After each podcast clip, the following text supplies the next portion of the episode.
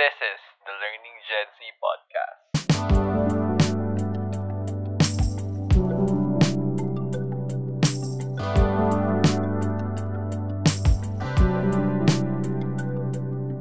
This is the Learning Gen Z podcast, episode 1. How to start doing the things you love. I am not regularly exercising. Yes, I am not taking good care of my body as much as I want.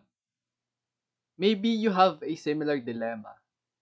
You want to start reading a book, learning a new skill, and appreciating yourself and others more the list goes on. I don't know what you want to start or reinvigorate in your life, but one thing is for sure. We are all trying to improve during this pandemic. How can I start? I've asked this to myself a thousand times and always wanted a complex answer. During this pandemic, I realized that a 1% change is needed to start doing something. A simple solution is not bad after all. Currently, I am starting to apply this concept to nudge me to exercise. I just need to do one push up or lunge to start exercising. Our goal is to overcome the friction of starting.